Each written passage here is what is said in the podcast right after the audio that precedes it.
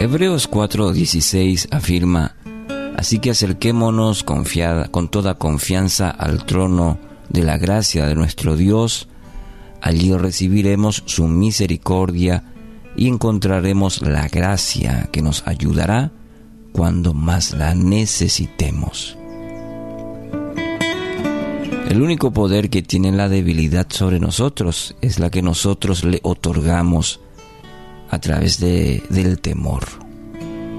Los momentos de debilidad causados por, por ejemplo, cuestiones familiares, cuestiones laborales, puede ser de salud, golpean fuerte a nuestra vida. Puede ser que usted esté atravesando hoy uno de, de estos aspectos. Pero Dios promete fortalecernos en nuestras debilidades si confiamos y nos volvemos a Él. Este es un principio muy importante.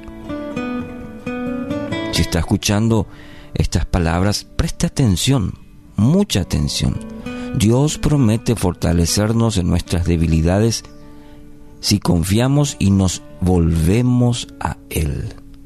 Isaías 41:10 no tengas miedo porque yo estoy contigo, no te desalientes porque yo soy tu Dios.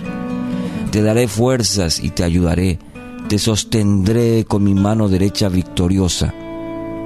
Este es el lado bueno de la debilidad, que Dios puede y quiere sostenernos en esos momentos. Tenemos que asumir y enfrentar nuestras debilidades y no temerlas Segunda Corintios 12, 9 dice, mi gracia es todo lo que necesitas. Mi poder actúa mejor en la debilidad. Así que ahora me alegra jactarme de mis debilidades para que el poder de Cristo pueda actuar a través de mí.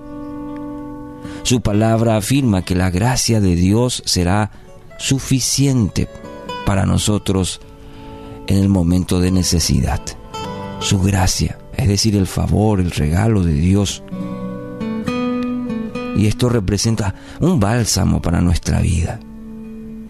Podemos acudir a Jesús tal como somos, como estamos, seguros que Él nos recibe y nos transforma en lo que debemos ser.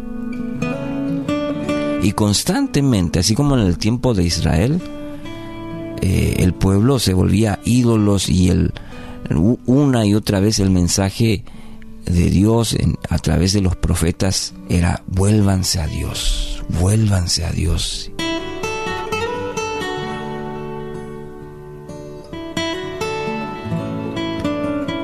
Nuestras debilidades constituyen un problema más para nosotros que para Dios, porque Él quiere utilizarlas para moldear nuestra vida, para dar un nuevo aliento a nuestro corazón. Así que hoy, querido oyente, es un día para recibir la gracia de Dios, permitir que haga su obra maravillosa en nuestra vida, en su vida. Permita que la gracia de Dios hoy siga siendo. Pueda decir en oración esta mañana, Señor, haz tu obra en mí, haz tu obra en mí. Dejar lamentarse por las debilidades, más bien tiempo de es un tiempo de seguir adelante, puesto los ojos en Jesús con su ayuda y con su dirección.